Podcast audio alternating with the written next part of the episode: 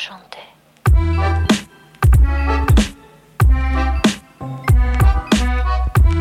Varmt välkomna ska ni vara till Toto fem. Det är onsdag den tredje maj när vi spelar in det här och eh, vi kommer från en stekhet fotbollshelg och inledning på veckan. Och den ska dessutom fortsätta, Josefine Caarle. För tjenare. Det är midweek i Allsvenskan. Ja. Och det är kul. Det är kul.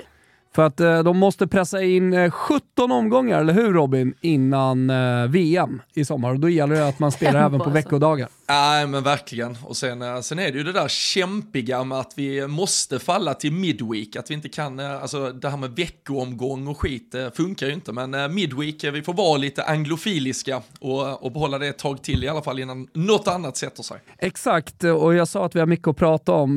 Det har ju dels spelats Champions League-semi. Det har varit heta matcher i Damallsvenskan. Infantino, han har varit ute och presenterat grupperna. Det har ju lottats i Nations League för första gången någonsin för också damer. Robin Bylund, han har gjort jobbet. Ni kommer få höra senare. Vad är detta Nations League för damer? Enklare, säger han, än vad man tror. Ja, jag, du, du, du skickar ju med, med viss liksom underton om att det skulle vara helt omöjligt för mig att lista ut hur fan det här funkar. Och vi raljerar ju ganska... Vad tog det? Typ två år av raljerande på här sidan. När folk ändå börjar förstå hur det funkar så vill man ändå förtydliga. Nej, jag förstår ingenting om Nations League. Men jag tycker faktiskt att damerna har gjort det klarare och tydligare. Och alla ska senare i avsnittet såklart få, få veta exakt hur det ligger till. Ja, men underbart. Och eh, Josefine Caarle, du, eh, jag säger hela ditt namn som att det vore Luca Toni. Vi bör kalla det för Ville här nu, jag och Robin. Ja, ja, hon märkte. Ja, uh, Ville. Ja, det, vet du vad, det du ser ut som en Ville. Kärt barn har många, många namn. namn. Exakt. Eh, jag ska ju springa maraton om en månad så jag hoppas att jag är i lite bättre form då. Så jag, jag ändrar eh, alltså, så att säga vad jag ser ut som. Jag kommer men vad då för maraton? Alltså, marat- Stockholm maraton. Stock- är det sant? Har ja. du gjort det förut? Inte Stockholm, men Florens maraton. Oj, oj, oj. Men det var ju tio år sedan och nu har jag stukad fot, fyra veckor kvar och behöver liksom mil i benen. Ja, men då, det går. Då blir det skylt och heja på dig där. Ja, det, det hoppas jag. På. Du får åka upp från Malmö. Ja, absolut. Nej, men, eh, för ett par veckor sedan eh, så berättade de om dina hjärnsläpp i fotbollen. Topp tre hjärnsläpp som, som ja, du hade. Det är fint att vi har bytt från hjärnsläpp för att journalisterna i veckans drama där med Jan-Åge och Plan ja, sa ju hjärnsläpp istället vi, för psykbryt. Så det vi där ska vi det prata om eh, lite senare också. Ja. Men eh, det, det har ju fått igång våra lyssnare. Vi finns ju på sociala medier, både på Twitter och eh, Instagram. Det är många av er som lyssnar som följer oss där. Om ni inte gör det, gör det. Där har de hört av sig, ja, eller hur? Om sina ja. egna hjärnsläpp. Ja, och det är ju speciellt ett som jag har valt ut här som var väldigt roligt. Hon, hon gjorde det väldigt beskrivande och sa det kul. Så att nu ska vi läsa upp det, tänker vi, som ett litet startskott här. Ehm, så att då är det en tjej som heter Moa som skriver mm. så här. Tja Moa. Hej Moa. Jag spelade i division tre i en småländsk klubb för flera år sedan och hade en specifik rival i form av en löjligt provocerande tjej i ett av de mer fysiska motståndarlagen. Jag var mittback och hon forward, så varje match mellan oss visste man sen innan att det skulle bli kaos. En av de matcherna jag minns starkast var när hon hade armbågat mig i magen ett flertal gånger och stämplat mig. Klassiskt forwardsmoven då, skriver hon inom parentes. Mm. Jag puttade... Får man ju ge till anfallen. Ja, ja. Sådär. Absolut. Det är bra jobbat den. Ja. Jag puttade till henne några gånger och efter några närkamper där jag vann majoriteten sprang hon efter mig, bröstade upp sig, kallade en massa könsord och så vidare. Jag kallade henne psykopat och efter att hon försökt hålla fast mig och halvslå mig så örfilade jag henne. Alltså rätt på plan. Jag kallade henne då psykopat, det har jag redan läst. Sånt man definitivt ser tillbaka på med en ordentlig klump i magen. Slutet gott, allting gott dock. Samma tjej började något år senare spela i mitt lag och vi kom ändå rätt bra överens för det mesta. Och jag frågade henne då om hon fick rött kort, fick hon inte. Hon blev inte avstängd, det blev inte ens gult. Nej. Men division tre, då tycker man att domaren ska ju... Ja, ja, nej men exakt. Han, han lät gå. Det är ju sådär. Jag, jag och Gustav i Toto Balotto brukar ju driva tesen om att så, det är olika matcher, olika situationer och eh, det, det kräver också feeling från domaren. Ja. Om man bara följer regelboken till punkt och pricka hela tiden, nej, men då, det, det skulle inte bli bra i fotbollen. Och därför, därför kan vi ju liksom inte ha eh, A I som dömer eh, eh, fotboll framöver. Det, det skulle bli totalt inte. kaos. Alltså det, det, det, det är skillnad på en tack tackling i nionde minuten i ett derby eh, kontra liksom den åttiofemte minuten. Ja. Ska man varna, ska man inte varna och sånt där. Va, eller hur Robin, var står du här? Ja, men verkligen, och eh, ja, men precis som, som du just det här med att sätta, sätta olika nivåer och eh, olika situationer. Och jag är ju hemkommen från herrfotboll i England där en eh, domare på, på Anfield var i, var, var i ropet också, och eh, psykbryt mm. fick vi ju från eh, sidlinjen där från en viss eh, tränare också, så det, det går avstäng från... nu va? Ja, han har i alla fall ett par dagar på sig att uh, besvara varför han mot förmodan inte ska bli det i alla fall, så får vi väl se mm. vad det landar i. Men det, det tar ju ändå, uh, det visar väl att uh, de här psykbryten, de är från division tre-fotbollen i Småland till uh, de största arenorna i Europa, och uh, domarna har det väl inte helt lätt med att tygla allt och alla där, och vi hade ju verkligen en sån situation uh, som uh, inte är ett eh, psykbryt som eh, vissa medievinklingar vill få det till, men som eh, stal rubriker i Stockholms derbyt. Ja, men bra. Också. Alltså jag är så trött på journalister efter den här eh, helgen. Hur man vinklar. Berätta. Men, ja, men skriv inte att Jan-Åge boxar henne i magen. Alltså det är den flata upp mot bröstet. Flata upp mot bröstet, men det var ett handflata. Ja, men det är bra. Sen är det, man kan diskutera hur och, hur så. Men, men skriv inte box i magen för nej. I helvete. Nej, men det, det, det, det har ju varit uh, många åsikter. Jag uttryckte mig också på min uh, Twitter ja, det kring klart, detta. Det. Och uh, ja, men det, det har, det har liksom, uh, diskussionen har gått varmt vad detta var. Så jag tänker att vi, vi tar, uh, tar oss tillbaka till själva händelsen. Hammarby leder med ett noll i ett stekhett derby. Mm. Okej, innan vi kommer till Jan-Åge. Alltså fyra tusen på stadion kändes som tio tusen på stadion. För ja. Det var en sån jävla stämning. Det var hög sång. Det var pyro innan matchen. Det, det var liksom som ett nittio-tals derby på här. Mm. Det, det, det kokade liksom. Planen var skit. Det smällde. det, det, det, det smällde mellan spelarna. Det var derbykaraktär på matchen. Och eh, i den sextiofemte minuten då så får eh, Jan-Åge upp en boll och hon har spelare i ryggen. Och det som händer sen, det är ju att eh, försvararen gör ungefär det som hon beskriver här. Vad var hon hette? Moa. Ja. Hon, hon knäar henne, liksom måttar, drar i henne och ganska blir, brist. Alltså, alltså, oh. Jag ska inte säga att det är gult kort, men det är snudd på gult kort i alla fall. Och drar henne ganska långt bak, varpå Jan-Åge då reagerar, eh, vänder sig om eh, och eh, enligt dig Robin gör vad då? Nej, men jag tycker, och, och där, det, det jag blir frustrerad. Jag ska, jag ska berätta vad som händer sen. Ja, så det kan som, du, liksom, ja, okej, okej så kan vi lägga in våra egna värderingar i det sen. Nej, men hon vänder sig om och, och viftar egentligen bort. Hon vill ju skicka iväg Matilda Plan från, alltså vad fan, nu har du dragit i mig tillräckligt länge, så väck med dig för helvete. Och så skickar hon ut en, visst det är en sträckt arm som är mer en markering mm. att bort från mig i stort sett, träffar väl till uppe vid bröstkorgen, men det är ju precis som jag varit inne på där, det är ju alltså, inget slag utan det är ju en sträckt Amen. näve för att visa, alltså bort med dig, alltså man ja, visar det, det avstånd. Är, det är några olika, det, det är dels några olika saker som jag tycker verkligen man ska väga in här och värdera i det här röda kortet. Det är dels ett derby och det har varit väldigt het stämning ute på planen. Man ser att det kastas också ord. Precis som när Moa mötte sin anfallare så sägs det nog en hel del grejer eh, där ute på stadions eh, bristfälliga gräsmatta. Men eh, det, det, det första som jag tänker på, det är liksom derbykaraktären på matchen. Att det, det är tufft men det är inte fult. Eh, nummer två är ju att det är faktiskt en situation där liksom, hon går lite för långt. Eh, och, och liksom drar i henne lite för mycket och knäar henne. Fast hon kom inte åt bollen. Alltså. Nej, exakt. Varpå man så många gånger, alla fotbollsmatcher man har sett, i stort sett, så kommer det en reaktion från den anfallande spelaren att liksom man på något sätt knuffar bort. Och eh, nummer tre är ju själva då puttenslaget, det, det, som, eh, i slö, eller det som domaren då eh, uppfattar som ett slag. För mig är det en tvåhandsrörelse. Det är en helkroppsrörelse. Nu går vi in på anatomi här. Det är en helkroppsrörelse från Jan-Åge. Vänsterhand och högerhand rör sig samtidigt. Vänsterhanden närmare kroppen så den träffar först. Sen kommer högerhanden. Men det är fortfarande en rörelse med båda armarna. Ja, och sen högerhanden har ju mer yta som kommer fram med den. Hon ska ju, det blir ju, ja. och, och liksom tror väl att hon ska liksom mota bort den innan, men träffar i slutet av själva rörelsen så, så att det då kan kanske misstolkas som ett slag. Men om man ser på hela situationen, det är ett derby, hon har precis mer eller mindre ja, stått för en, ett gult kort, hon drar, knäar och sliter i henne, att man då puttar bort, det är ju så här, gå in och stävja, snacka, och det hade liksom lugnat ner sig. Jag tycker inte ens vi behöver dela ut ett dubbelkort i det här fallet. Det är derby. Men det är jag. Vill, de, vill domaren dela ut dubbelkort här för att markera, då kan jag köpa två stycken gula kort. Men rött kort, det är övergränsen. För våldet är inte så starkt heller. Nej. Och, och då, då, då kommer vi till nästa grej. Så vi pratar om jämställdhet inom fotbollen. Det skrev jag lite om på Twitter också. Att det ska vara herr och dam, det är samma regelbok. Det är, och, det, och det tycker jag ju liksom att stämningen är på den här matchen inför med, med tifna under matchen med hög sång och ramser och till och med lite gliringar mot varandra mellan supportarna. Det tycker jag är fantastiskt. Och då, då pratar vi om jämställdhet. Att vi liksom får stämning också. Jag pratade med Marcus Tapper och de ska åka tre tusen pers till Linköping och det kommer men var ja, men, otroligt eh, drag i, i Linköping. Då måste vi också döma på samma sätt.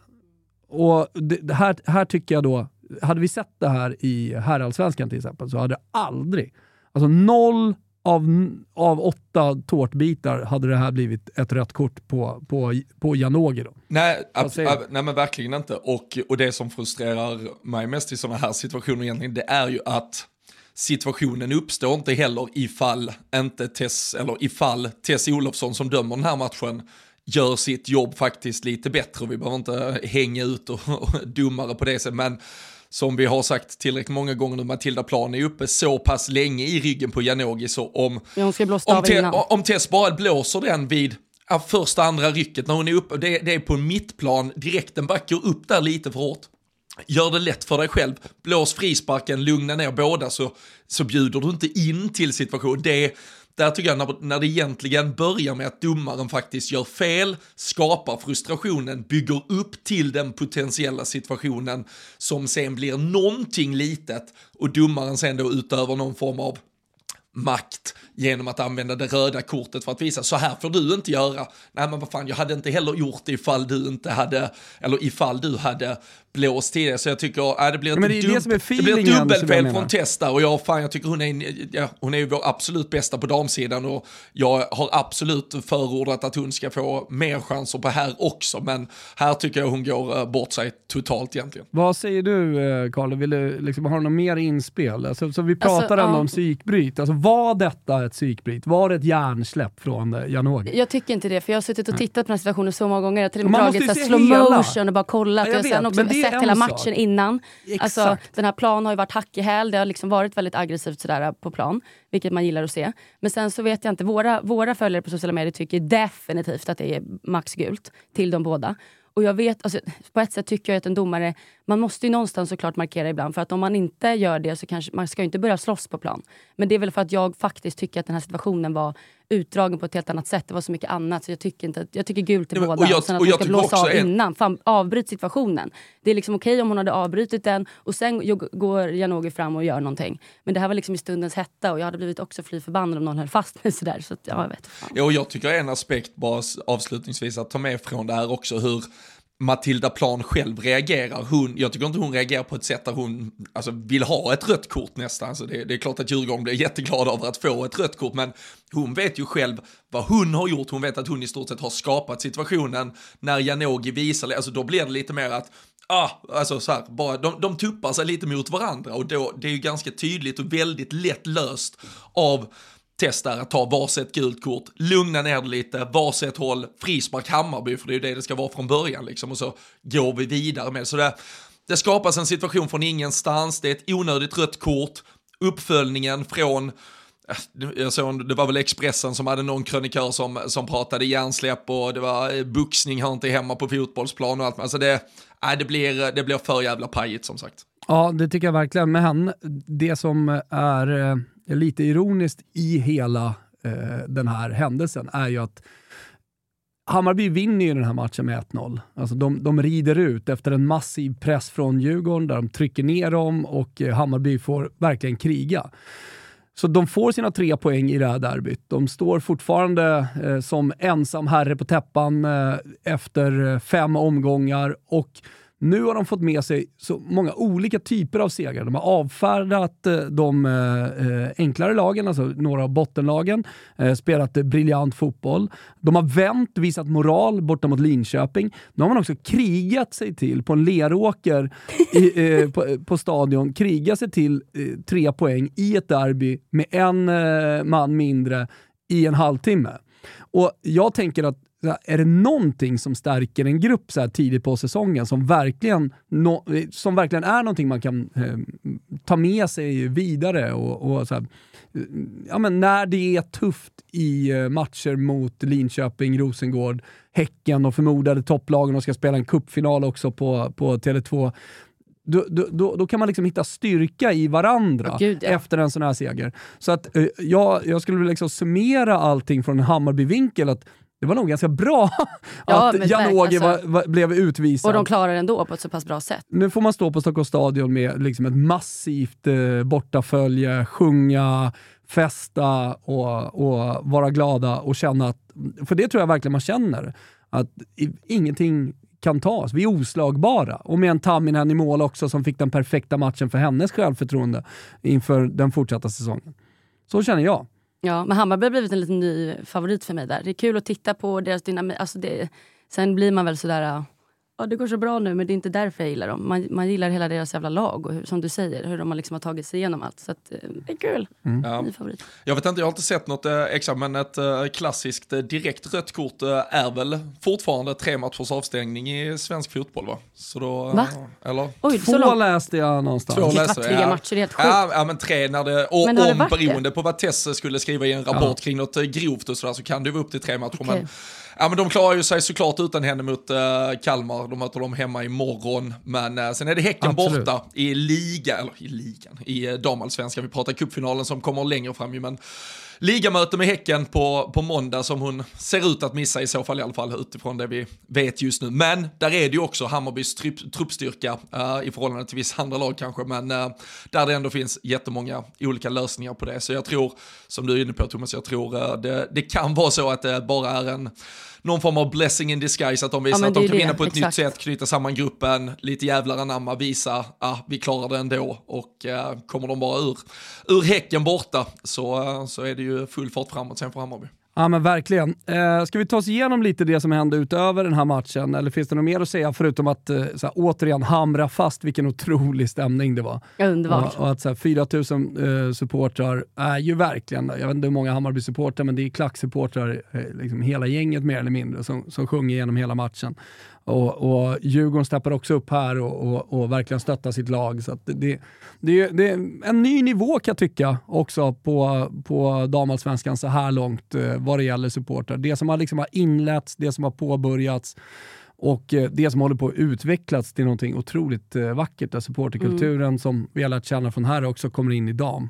Det kanske leder oss in på då vilken otrolig skillnad det är från vad, vad vi sa i WhatsApp-gruppen och vad som har skrivits på. Nej men det här sker ju internationellt också. Exakt, det, du, det, en enorm skillnad. Det, det du är inne på, att den här utvecklingen går så otroligt snabbt. Alltså utvecklingen sker ju på olika plan. Dels fotbollsutvecklingen går snabbare, den är mer teknisk, det är mer välutbildade spelare som kommer fram. Och det är fler tjejer som börjar spela fotboll i alla länder. Man pratar ju om en boom i, i England efter att eh, man vann eh, E M senast. Eh, I eh, Frankrike äh, har det redan varit en boom. I Tyskland finns det, men det är fler och fler som börjar spela. Nu kommer den även i, i eh, södra delen av Europa med Italien och Spanien eh, med akademier, men också breddfotbollen som, som, som växer så det knakar även på, på flicksidan. Det är det ena. Det andra är då su- supportrar som börjar hitta in till eh, arenorna. Eh, och, och det är ju fantastiskt. Mm. Någonting som vi har sett. Typ Arsenal Wolfsburg, sextiotusen pers. Ja, Roma vinner Scudetton i helgen. Och ja, eh, det. det är ett lag som, eh, som startades tjugo arton. Eh, när man fick, ja, det är fick så pass in nya, nya ägare. Man har spenderat över en halv miljard på att eh, dels eh, köpa till sig träningscenter, eh, dels för att eh, investera i spelare, men framförallt eh, investera i sin akademi. Eh, och det, det, det är där någonstans vi fostrar framtidens eh, damfotboll. Och, och det, det ser man på flera andra håll, inte bara i Italien men i hela världen. Och jag tycker också nu i Sverige börjar vi mer och mer eh, utbilda våra spelare så som vi borde göra, även om det är en stor, eh, en stor förbättringspotential även där. Så att det, det är på flera plan, Robin, som den här stora, snabba förändringen sker.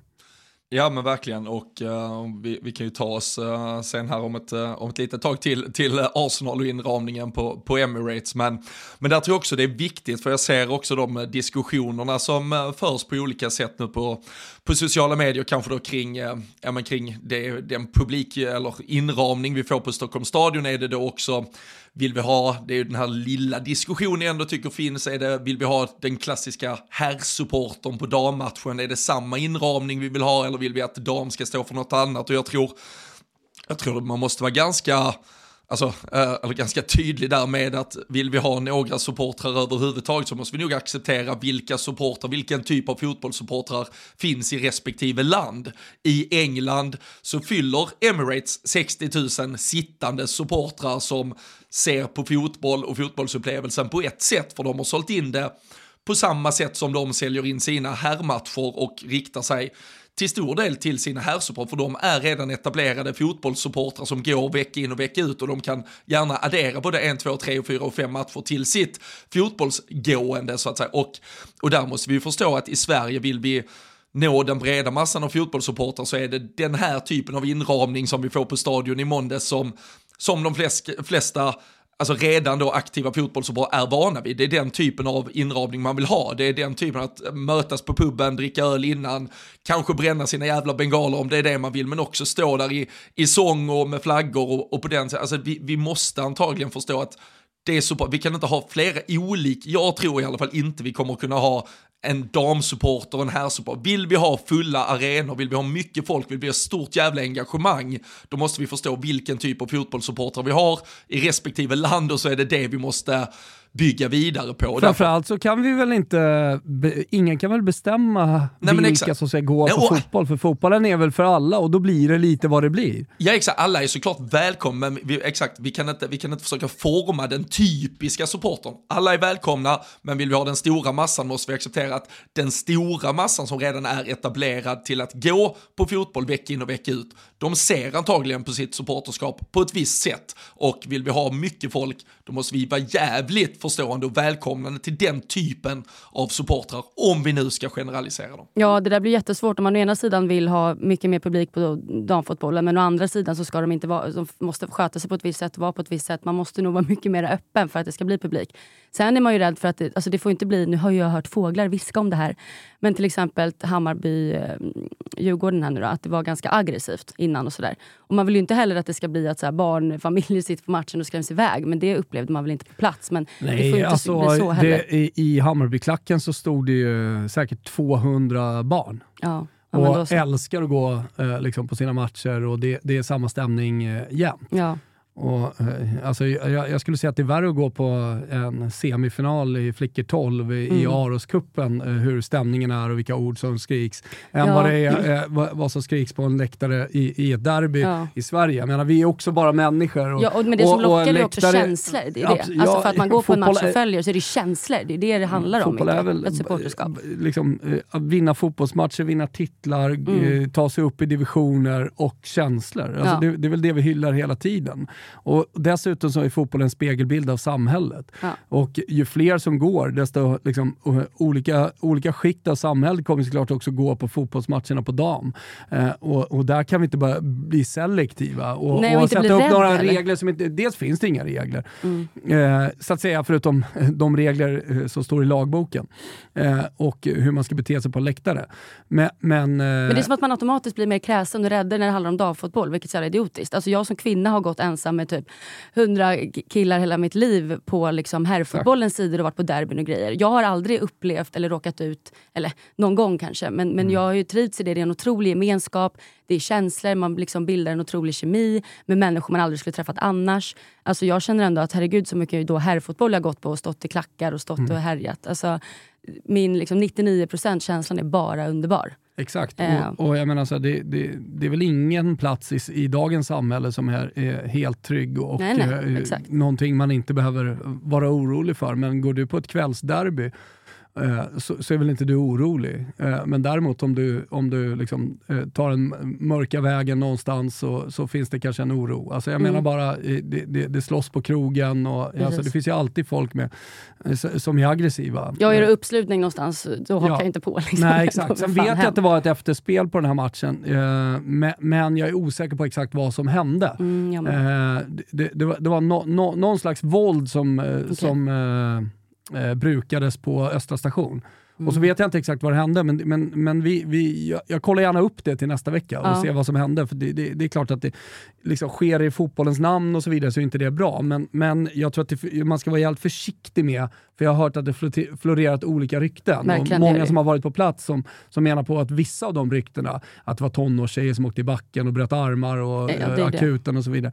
Eh, det, det, det, är inte, det har jag i alla fall inte sett några bekräftelser på. Nej, inte jag heller. Och sen är det så här, jag kände mig lite hemskt då som hörde det här i, från framförallt Djurgårdare då. Mm. Och tänkte så här, man ska ju ta, jag tar det på ett stort allvar självklart, för det är helt fruktansvärt om det skulle ha inträffat. Men då blev jag också direkt så här, vad fan, det borde stå i pressen, det borde stå i media. Ja, folk borde ha filmat om tonårsbrudarna flög ja. på arenan. Alltså, fjortonåriga Caarle åkte i backen och bröt armen. Alltså för ja, att n- n- någon slog ner henne. Men, men det, mm, det, har, det har jag inte heller sett. Så att vi avvaktar lite vi avvaktar. med att måla upp liksom, mardrömsrubriker mm. kring efterspelet på Östra station. Men, men jag, jag tycker att man kan summera med det vi vet i alla fall, och det vi har sett, att det var ett fantastiskt derby. Ja. Oavsett vad man tycker om det var en knuff eller ett slag, så, så, så var det på ett sätt härligt också att det, det delades ut ett rött kort och att de, ja men jag tycker Djurgården var jävligt bra sista trettio också och verkligen ja, ja, ja. pressade, verkligen pressade Hammarby eh, som, som hade varit fullständigt överlägsna i den första halvleken. Så att det, äh, var, rolig det var, fotboll. Rolig fotboll, rolig match att sitta och kolla på och ja men på alla sätt ett steg ytterligare steg mot någonting ännu vackrare än vad vi har i damfotbollen. Vad säger du, Robin? Ah, jag tycker du, du, du summerar och plockar ner det på ett, på ett fantastiskt... Nej, men det är mm. exakt den här typen. Det, det, det var väl, jag vet inte om det behövdes strålkastare, men det kändes ju verkligen som de här klassiska strålkastar där, nästan på Råsunda, regnet som bara föll ner och allt. Det var, nej, det var underbar derbyinramning. Och så potatisåken och allt det där. Hörrni, det har hänt lite andra grejer i Allsvenskan också. Rosengård det är på gång. De vinner visserligen eh, över beskedliga B P. Eh, Karin Lundin som har varit, var då någonstans? Fiorentina. I mitt Fiorentina, exakt. Ja, vi hade kanske behövt henne fortfarande. Eh, möjligt att vi hade. Jag tror att, eh, jag tror att eh, ja, men det är ga- hon har i alla fall gjort det bra. Ja, men det är, och det är ju ganska intressant. Nu, nu är det ju, som du säger, det är mot, mot B P och eh, Rosengård förväntas väl, hur svaga de än skulle vara. Vi vet väl inte exakt var vi har dem, så förväntas de väl kunna åka till B P och eh, vinna. Men eh, med tanke på att Linköping förlorade mot Kristianstad så har vi alltså faktiskt både Rosengård och Linköping på sju poäng var just nu, och eh, skulle man hade någon bara frågat en utan att man tjuvkikar i tabellen så hade det känts som att Linköping har gjort en ganska bra inledning på säsongen. Ja, Rosengård exakt. En fullständigt katastrofal inledning på säsongen. Men nya, täta, tajta damallsvenskan gör att båda lagen står på sju poäng ändå. Så det, det ska väl göras vägskäl och vi ska se vårt lag tar vägen om några omgångar. Men intressant iakttagelse i alla fall att men, de står på jag, sju var faktiskt. Får jag ställa en fråga då? Mm. Alltså det här Rosengård, det var ju som att det här tränarbytet, så bara tjoff, har det så stor betydelse? Alltså, men han var ju fan andra tränare. Jag tänker så här, herregud, mm. det är så sjukt bara att så här, från, från den ena dagen till den andra så blir det ett helt annat lag på planen för att en tränare har gått. Alltså, och jag har typ svårt att så här, förstå hur det kan vara. Alltså, mm. eller...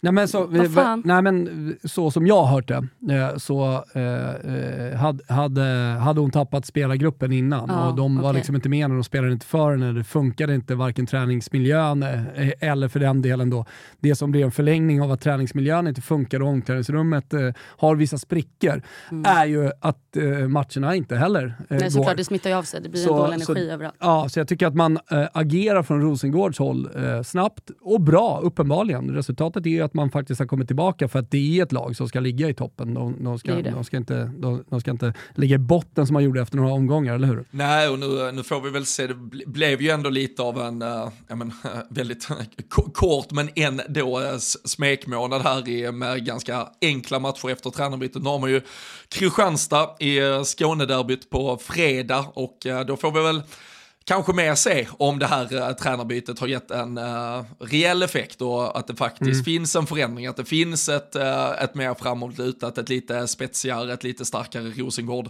än uh, vad vi såg de uh, första omgångarna. För Som, som du är inne på, jag tror, jag tror spelargruppen är, är ganska nöjd, och det är ju en, vi ska verkligen veta och understryka att det är en stark spelargrupp med, med mycket landslagsrutin och mycket tankar om hur man vinner mästerskap och serier och, och allting i det där Rosengårdslaget. Så uh, på, på gott och ont kanske så kan jag tänka mig att när de, uh, när de ställer sig lite på tvären mot uh, tränare och tankar och uh, spelsystem så, så kan det...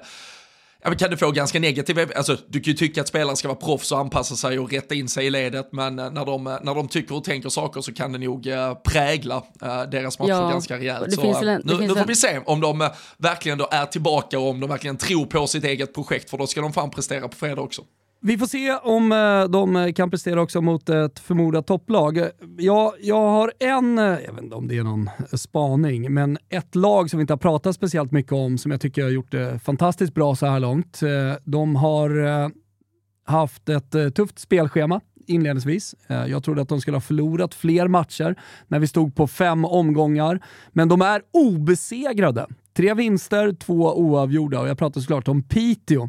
De mm. eh, har kryssat mot Rosengård, de har vunnit över Kristianstad och de har kryssat mot Linköping. Och sen har man eh, då slagit två stycken förmodade bottenlag, tämligen enkelt ska sägas, för det väg, v- värderar jag ändå, väger in här att man slår B P beskedligt med fyra ett på bortaplan. Så det är inte bara uppe i, i tunga eh, Piteå som man är, man är svår att möta. Och sen så vinner man då mot Uppsala med eh, återigen då beskedliga fyra ett och eh, befinner sig i någon slags eh, topp, toppskikt. Dels är det, vad är fan är det som händer där? Plus då att eh, en spelare som vi har pratat om tidigare, eh, en, om, man, om man ser på liksom fram, framtida stjärnskott, eh, framtida utlandsexporter, framtida landslagsspelare, så är det en, en spelare som verkligen sticker ut de senaste två matcherna här, och det är Tuva Skog.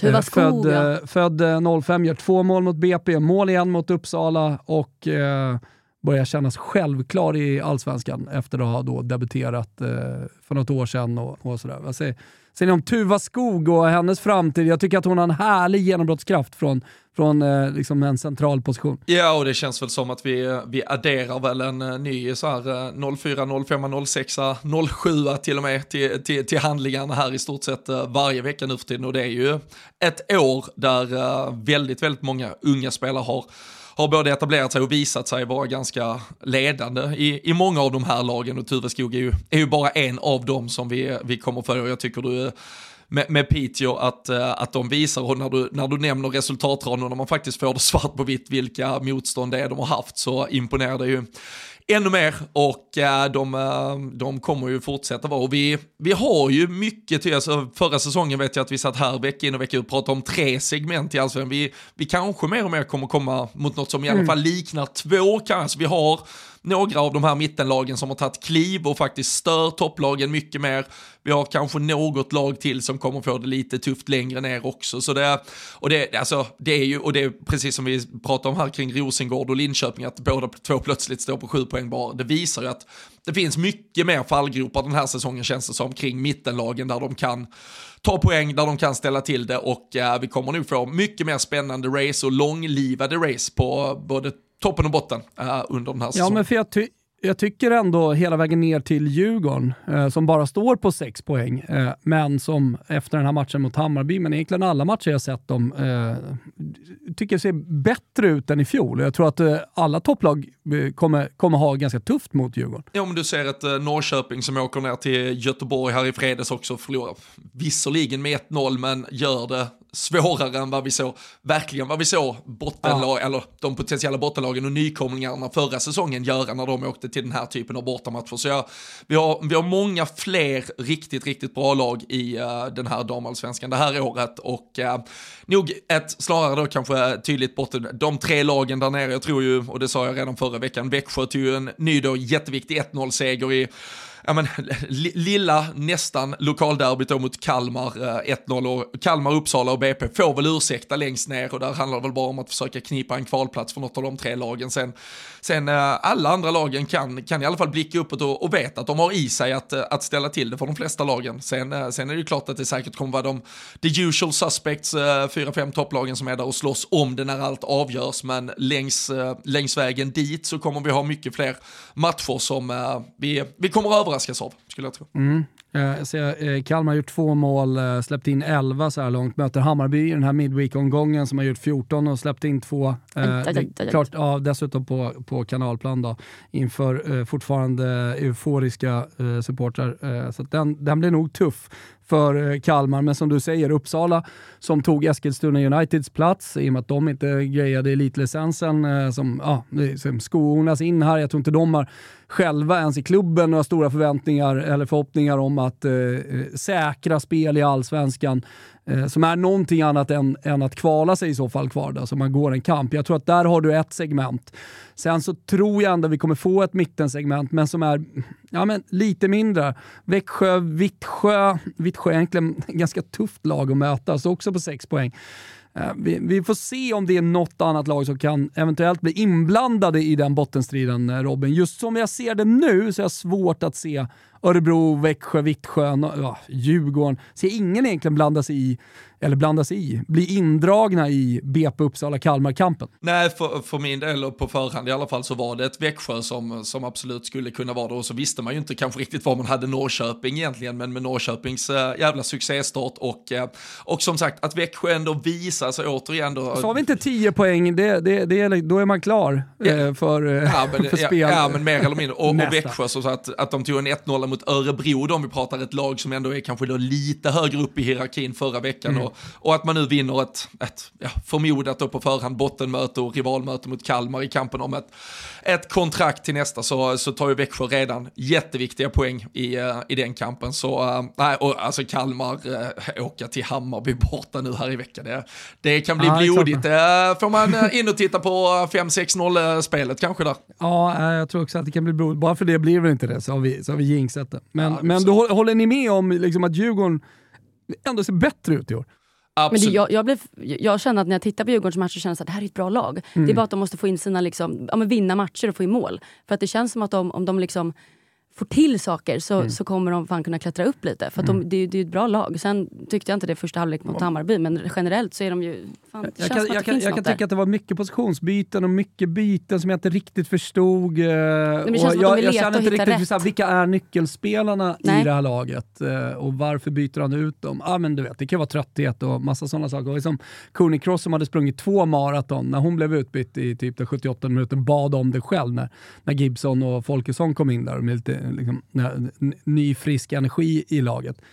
Men det, det kan ju ha varit eh, sådana anledningar också, att det var en plan som var väldigt tung vid tider på säsongen också, att man inte riktigt orkade. Ja, och som sagt att det kommer uh, mid- midweek-matcher nu här och uh, intensivt spelschema. Mm. Så um, i- ibland får man uh, bara gå ner på någon uh, form av uh, trean, fyrans växel och, och göra jobbet och gnugget och bara grinda ut segrar. Och uh, det, det visar, visar de här, och det ser vi ju. Häcken ett noll, Kristianstad ett noll, Hammarby ett noll. Det, matcher ska, ska vinnas i slutändan bara. Aj, men vi spelar in det här på onsdag, då är Växjö, Vittsjö, och sen så är det fullmatad eh, omgång imorgon, förutom då på fredag där vi får se eh, toppmötet eh, Rosengård, Kristianstad. Så mycket att se fram emot. Jag, jag är lite spänd på vad I F K Norrköping kan göra då mot obesegrade hittills eh, Piteå, Piteå ja. uppe i, i tuffa Norrland, för det är inte lätt att åka dit och det är många spelare som har vittnat om. Och den går av stapeln imorgon redan, eller hur? Eh, den går i, av stapeln imorgon, ja, ja. precis, precis. Så att, äh, men det blir tufft. Äh, vi, vi var inne på rekord, du pratade om äh, Arsenal äh, där, äh, att äh, det, det, det slogs rekord på Emirates, äh, och det var ett gammalt, gammalt rekord som slogs där, eller? Ja, men det var ju, alltså, om vi pratar eh, klubblags- klubbrekord. klubblagsmatcher här nu, så, så var det ju då vi pratade om eh, Europamatcher för eh, engelska lag tidigare. Sen har det ju spelats eh, som så här cupfinaler och, och Wembley-matcher med landslag och så vidare. Men eh, för eh, Arsenals del så så var det ju när de skickade ut den själv i sociala medier. Jag tyckte det var en jävligt härlig bild. Jag vet inte, vi kanske kan få ut den på våra sociala vi. medier för att mm. visa en, en tydlig tidsmarkör för damfotbollens utveckling också, med den skillnad som har varit från det att man mötte just Wolfsburg för tio år sedan i Champions League semifinal. Då spelar man på uh, lilla lokala träningsanläggningen med tusen pers i publiken, och uh, nu då istället så kliver man in på, på Emirates med sextio tusen sextiotre personer i publiken, och, uh, och det jag tycker är ja, men extra, eller om man säger, beröm till Arsenal och hur man tar sig an detta. Då spelar alltså ändå herrlaget dagen efter mot Chelsea i en ja, men, mer eller mindre avgörande titeljaktmatch för dem också. Men det hade kunnat vara en ursäkt för att nej, men då kan vi inte trycka in dammatchen här. Men istället så måste man ju fått in, jag vet inte, halva jävla Londons städpersonal och, och allt möjligt mög för att röja upp arenan, förbereda den igen. Och så, så fick man två... Eh, Ja, fantastiska matcher då, alltså för, för både dam och herr, och det kan väl inte bli tydligare än att visa att man, man jobbar som liksom, en klubb, en, en förening, när båda lagen på både dam och herr har samma förutsättningar och båda får eh, två helt otroliga inramningar som båda två lagen också förtjänar. Var det en diss till städpersonalen i London eller?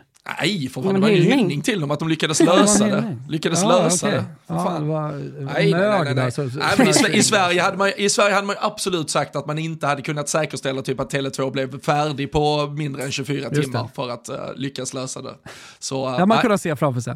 Uh, och uh, till själva matchen då, det blev ju en holmgång som hette duga med Stina Blackstenius i, i en nyckelroll, blir tyvärr skadad och utbytt. Uh. Det, alltså under matchen, jag, fick ju, jag blev ju flöj förbannad. Ja, jag tänkte, det, det, känns, det känns det fel, men så förstår mig också att han kan ju inte vara så pass eh, borta om flötet att han tar ut henne om hon inte hade skadekänningar. Så det var ju skönt att få kvitto på det. För ja, annars äh, är det ju idiotiskt. Men, äh, ja. det, var, det var roligt att följa Caarle på sociala medier. Vansinnig på att Stina Blackstenius blev utbyggd. Det var mycket ja, utropstecken och äh, äh, det var frustration. Ja, men det var ju också för att man följer matchen. Inte ens de som kommenterar matchen förstod ju. Och jag såg ingenting heller att hon liksom flaggade för det. Nej. Så att, men, men quad, tänkte man logiskt. Du som är halvbritt, Robin. Quad, vad är det? Quad. Jag tror hon sa quad.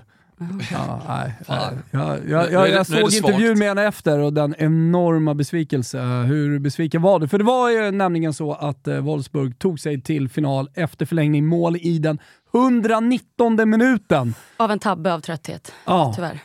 Och en tabbe av Arsenalbacken. Hur tungt var det, Caarle?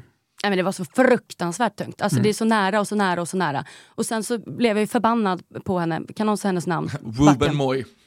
Ja, men sen så kände jag bara, shit, jag kan inte sitta och vara arg på henne. Så hon om någon gråter ju sig tillsammans i natt. Ja, och det... För det blev ju lite hennes grej. Ja, och det som alltså, är... Man kan inte dribbla så nära liksom, eget mål heller när det är så där farligt. Alltså. Nej, men och där är det ju, de, gör, de släpper ju in ett sånt mål borta i, i första mötet också. Där man, man vill ju spela boll i sin speluppbyggnad, Eidevall och p- pratar man jag men, jäm, jämställdhet inom klubbarna och så vidare. Jag vet ju att Eidevall jobbar, eller inte jobbar nära, men han och Arteta, de har mycket utbyte på dam och, dam och herr, och kanske till och med vill att ett dam och herrlag ska likna lite varandra i sättet man spelar och så vidare. Och där har ju Arsenal varit väldigt tydlig att ja, men man ska jobba med en, en speluppbyggnad, rulla direkt från målvakt, det ska byggas bakifrån, och det straffar de ju. Nu har man ju också varit i en situation där det har varit väldigt mycket skador. Vi pratar om en Lea Williamson som var borta ja, sedan alltså, tidigare. Äh, nu får man ju också då Laura Wienrotter, österrikiskan, skada, befaras på ett korsband på henne också. Det är alltså fjärde korsbandet i Arsenal den här säsongen. Men, men med då Ruben Moy, det som, det som blir där, så att, hon, att hon slår den bollen, att hon, hon tappar det på det sättet. Hon är, alltså, hon är ju skolad i Arsenal, alltså hon är ju Arsenal through and through. Uh, varit igenom ungdomsakademi, gjorde A-lagsdebut redan som sexton-åring. Var en sväng uh, i U S A, men var tillbaka nu sedan ett par år tillbaka och... Uh, Ja, men alltså, som, som du säger där, hon, det är väl hennes, hennes hjärta blöder nog mer än alla andra ja, där ute. Exakt. Men äh, det är ju snöpligt och man kan ju alltid argumentera för det här, men i hundranittonde minuten ska du inte bara spela safe, ska du inte slå det långt, men de här tränarna och spelarna som, som nöts vecka in vecka ut, de, de har sitt jävla sätt att spela, och det, det tror jag vi alla har suttit och förbannats över som, som supporter till sitt lag, där man ibland bara vill skrika att sparka bort bolljäveln, men ja, exakt. På gott och ont så gör de inte det, för oftast, och de har väl matematiskt räknat på det där att eh, risk och eh, utdelning oftast eh, ska gå till det positiva, men här blir det ju såklart extremt kostsamt. Men så- Ja, och man såg ju hur trötta de var också. Men sen också det du säger med deras skador och sånt där, så måste man säga att vilken jävla insats. Det kunde verkligen egentligen slutat hur som helst. Sen för oss som hejar på Arsenal så var det ju tråkigt såklart. Men de har gjort det så bra. Ibland känner jag så här, fan vad det hade varit skönare om de bara blev utklassade. Men det är väl klart att det inte är det. Alltså ni vet, ibland när man tittar på en match och det liksom är så nära, så nära på att man vinner och tar sig till final. Så har jag en känsla av ibland att det är typ skönare att förlora stort. Men så kan man ju inte tänka. De gjorde ju en fantastisk eh, match och eh, ja, de ska vara jävligt stolta och nöjda över mm. det de åstadkommit. Ja, men det är, det, det är ju så inom fotbollen, så sätter snurra på sociala medier. Eh, när, vem är det som får frågan? Coach i alla fall om att eh, det, det liksom är en fiaskosäsong och ett misslyckande och så vidare. Det, det är ju bara eh, kuppen, inhemska kuppen, m- möjligtvis två då, vilket, beroende på vilket land man spelar i serien, och sen så en europeisk kupp. Det är de titlarna man, man kan vinna. I alla andra då misslyckade, nu är det ju mycket mer nyanserat än så. Jag tycker att det är ett, kanske lite konstigt resonemang, men, men Arsenal eh, skulle ju kunna lämna den här säsongen utan titlar. Ja. Och eh, ändå då, ja, då har man varit framme i en semifinal som man har pressat till den hundratjugonde minuten eh, och mot Wolfsburg, eh, regerande tyska mästarna, och går i en kamp nu med Bayern München. Och eh, ja, men det är tajt i toppen också, om man kommer vara med hela vägen in, kanske till och med på eh, den, den sista matchen i Women's Super League. Eller hur? Det, det, det, det, ja, jag... det är klart det är tungt att inte vinna titlarna då. Mm. Ja, nej, men exakt. Jag tror, är det inte han här basketspelaren du refererar till som uh, satt det på en presskonferens nu för någon, eller här i veckan? Så var det nog, ja. Och där, där han pratar liksom, du, alltså du, du är professionell spelare, du, du har alla dina motståndare där ute också. Du kan inte se varje...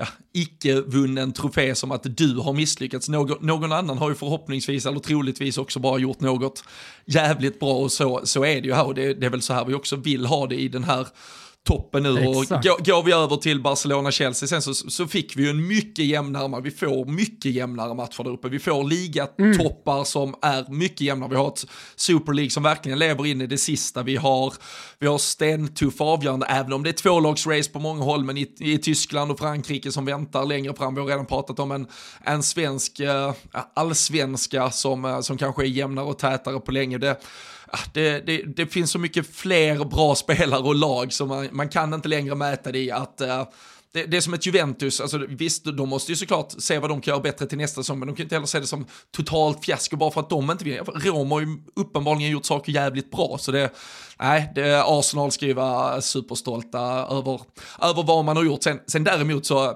jag tyckte nu när det kom potentiellt en fjärde eh, korsbandsskada, och vi vet, vi har pratat jättemycket om det förr, men där måste kanske också Arsenal rannsaka sig själv lite kring i, i träningsbelastning och, och vad man gör om, om det finns någonting man kommer undan, kan göra rätt. Mm, jag, jag tycker man kommer undan lite för enkelt ibland när man pratar om eh, att det, det är liksom, eh, man måste tänka på ett annat sätt vad det gäller dam, att eh, de har en annan at- anatomi och, och att man kanske behöver annat material i form av skor eh, som, som är liksom uppbyggda för damer. Det kommer ju nu, som vi för någon vecka sedan också, kommer från Nike, en damfotbollssko här nu som ska vara uppbyggd på ett annat sätt och ge en annan typ av stabilitet, eh, säger ju Nike såklart då som försäljningsargument, men, men, men ändå, jag tycker man kommer undan lite för enkelt när man bara då liksom mm. går till att det är skillnad på anatomi och så här. Det, det som är eventuellt där, det är ju om man spelar så här långa säsonger, nu kommer ju vissa av de här skadorna tidigt på säsongen, eh, men om man spelar långa säsonger och man ser att det är korsband sent på säsongen, att man liksom får se över belastning, kanske behöver ha större trupper och behöver rotera på ett annat sätt och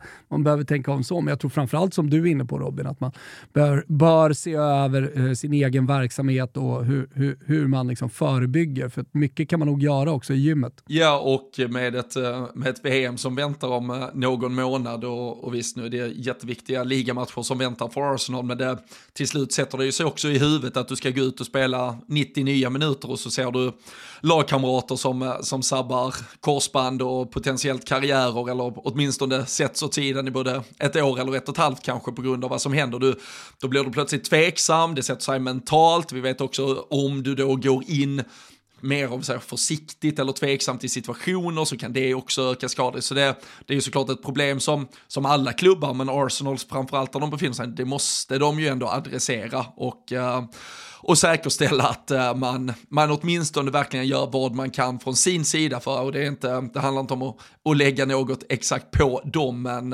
ja, det börjar bli lite väl många nu tycker jag.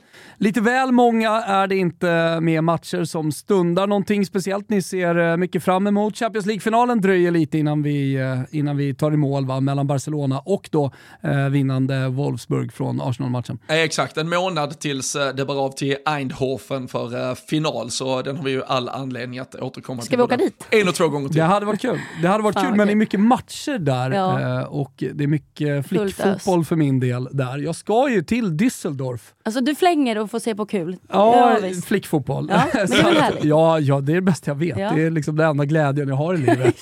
Höll jag på att säga. Nej, eh, så att, nej men jävligt mycket. Men, men framförallt sjukt kul med eh, Midweek här. Mm. Eh, för eh, Damallsvenskan. Någonting du ser fram emot, eh, Robin?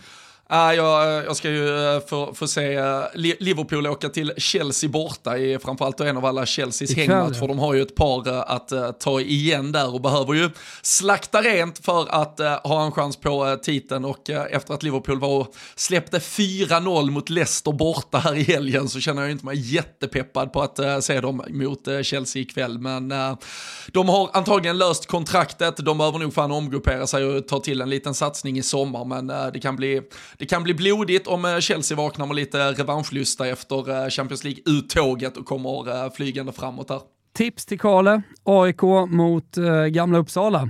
Det andra Uppsala-laget i helgen, den sjätte, det måste ju betyda att det är på lördag, tretton noll noll, spelplats Skytteholms I P. Fina Skytteholm. Ja, det kanske kan vara någonting att gå och kika på och komma med en rapport, för det är ju så att Elitettan är igång också. Bollstanäs i topp. Alltså Bollstanäs, de minns man. Ah, de gillar du inte? Nej. Det här var ju psykbryt. Ja, riktigt mycket psykbryt. Men det var jämnt och vi vann oftast. Men du vet, alltså, viss, ja, de har sådana karaktärer. Jag vet inte om du kanske hänger med det mer i flickfotboll. Alltså de finns väl där nere. Ja. Jo, herregud. Ah, är de inte eländiga? Och sen, så, och sen uh, har A I K faktiskt bara släppt in ett mål. Mm. Jag tycker att de ser starka ut. Vinner över eh, B K Häcken B då. Som de gick upp från division ett till elitettan. Eh, beskedligt fem ett. Ser ju definitivt A I K eh, i den här konkurrensen ta sig upp till eh, damallsvenskan igen. Alltså hade inte det varit så fantastiskt? På tal om eh, Häcken, eh, så efter deras match eh, mot I F K Norrköping så hade ju jag och Petronella en jävligt trevlig stil- tillställning på Kappa Bar. Eftersom vi är sponsrade av eh, våra goda vänner på Heineken Alkoholfri, eh, så tog vi våra, våra event i mål. Efter Malmö så blev det Göteborg och sen så också Örebro. Och jag vill tacka alla Eh, som kom dit. Eh, och, det såg astrevligt ut från ja. eh, Instagram-sidan. Ja, men det var det verkligen. Eh, det här är någonting som jag, man gärna gör om. Vi satt och pratade där och höll hov, jag och eh, Petronella. Och pratade lite med folk också. Så här lät det, eller så här kunde det låta när vi har våra event. Så hör ni ju hur trevligt vi har tillsammans med Heineken Alkohol. Vi har, vi har ett Newcastle-fans här eh, som Thomas också har intervjuat lite. Men eh, vi ska inte prata engelska. Men berätta, vem är du? Eh, Simon heter jag. Hej. Hej. Och du vann ju V R-fotbollen. Ja, precis. Du står här med en jättefin tröja. Ja, den var väldigt skön och väldigt eh, snygg. Väldigt jättefin. Ja, jättefin. Verkligen. Eh, och vi är ju klara här nu för kvällen. Vad ja. tyckte du om kvällen? Eh, jättetrevligt, jättekul ja. att höra i både snacket och quizen. Det var skitroligt, verkligen. Var det lätta frågor eller svåra frågor? Eh... Lite mitt mellan. Bra mix. Ja, Bra mix, ja det var det jag tänkte. Ja. Det var det jag tänkte. Men skitkul. Alltså jag... Jag älskar ju Göteborg, jag gör verkligen det.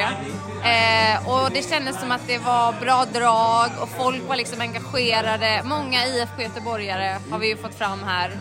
Eh, vad heter du på pressen? Peking. Ja, I F K Norrköping. Du är Norrköping, ja. Absolut. Ja, det hör man i och för sig. Ja. Är det så illa? Den här dialekten, den liksom suddar man inte bort sig. Nej, nej, man gör ju inte det, tyvärr. Nej, men skitkul att du har kommit hit idag. Eh, och så hoppas vi att vi har fler sådana här. Ja, definitivt. Ja. Det var jätteroligt. Ja, verkligen. Okay. Fan vad trevligt. Nästa gång så måste man ju få vara med på det där. Nästa gång då... Då, då ska vi se till att vara hemma i Sverige. Då ska vi se till att vara hemma. Då får Santorini vänta. Ja. Men man är ju sugen också nu på, jag sitter och tänker på det, Emma Jansson och Rosengård och hej och hå, alltså att det blev förändring där så snabbt när de bytte tränare och att de gör det hyfsat tidigt. Så mm. att fortsätter de nu att det går åt rätt håll så kan det ju bli... Just det, jag fick en uppläxning på sociala medier. Är det så? Ja, eh, det, det, de lyssnar ju på oss. Ah. Det är jävla kul det. det. Fortsätt läxa upp oss eller fortsätt rätta oss om vi har fel. Eller ja, skriv, no- skriv någonting fint om ni tycker att vi har, vi har rätt, till exempel i supporterfrågan. Jag höll på att säga. Men, eh, nej, men vi pratade om Malmö F F mm. och vilken resa de har gjort då, från eh, lägsta divisionen. Raka seriesegrar upp nu, division ett. Eh, går bra va Robin? Absolut, eh, fortsätt. fortsätter stapla ja. segrar. Ja, fortsätter stapla segrar. Ska ju såklart upp i elitettan och eh, misstänker att de tar sig från elitettan eh, på ett år hela vägen upp till, mm. till, till eh, Damallsvenskan. Eh, men jag sa i, lite i förbifarten när vi pratade om Malmö F F att de hade heltidsanställda spelare och att det satsade så jävla mycket. Eh, det stämmer ju såklart inte, utan folk pluggar och arbetar ah, jäklar, och, okay. och, mm. och, och, och sådär. Det de däremot väldigt bra på är ju att de eh, skapar möjligheter genom att man kanske är deltidsanställd som spelare, men de också kombinerar det med ett jobb som Malmö F F är med och löser, vilket skapar en flexibilitet som gör möjligheter för träning och annat enklare än om du själv ska ut och hugga något jävla tungt knägg där ute. Ja, men det man måste göra tror jag som sportchef och klubb när, när man ska ta upp ett lag eh, snabbt och man, man mer eller mindre inte vill tappa något år, eller det är ju det det handlar om. Det är ju att eh, skapa ett lag som är tillräckligt bra för, för att vinna eller i alla fall spela i toppen i två divisioner upp. Då spelar du division fem, då kanske du behöver division tre spelare. Mm. Och så vidare hela tiden. Och där känns det som att Malmö har jobbat konsekvent bra. Ja, och det, som sagt, fyra, fyra matcher, fyra vinster, nitton fyra i målskillnad. Uh, det Ändå lite mer beskedligt.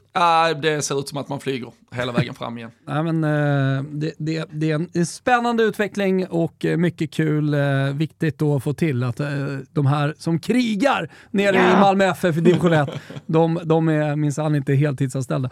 Hörrni, uh, härligt avsnitt idag. Uh, Mycket supportersnack också. Vi får se vad som har hänt efter den här midweek-omgången och helgen som har spelats. Mm. Vad vi har att ta ner då. Det är ju en otrolig toppstrid i Bundesliga mellan Wolfsburg och Bayern München också. Ja, nej, där är, där är toppstrider lite överallt och uh, vi, kan väl, vi kan väl återkomma då i, i nästa vecka till att uh, jag, jag redogör för uh, det suspekta Nations League-upplägget. Men uh, jag, ty- ja, det. jag tycker det, att vi ändå skickar ja, med att uh, Sverige har lottats in då mot uh, Spanien, Italien och Schweiz i en fyrlagsgrupp. Det är fyra grupper som spelar i A-divisionen så att säga. Det finns A, B och C och eh, potentiellt så kan man då ta sig vidare till ett eh, finalspel lite längre fram och så. Men vi kan, vi kan ta hela upplägget eh, när det väl närmar sig. Det börjar ju faktiskt inte förrän i höst, men ganska enkelt. Ja, men det är underbart. Stort tack Josefin. Stort tack, tack och bock. Stort tack Robin och alla ni som lyssnar. Berätta att Toto fem finns och att det är en jävla härlig podd och vi tar ner allt från supporterfrågor till internationell fotboll och självklart då vår fina allsvenska. Så hörs vi igen nästa vecka. Tisdag tror jag att det blir. Ja. Nice. Ja, det gör det. Härligt. Ciao tutti. Ciao.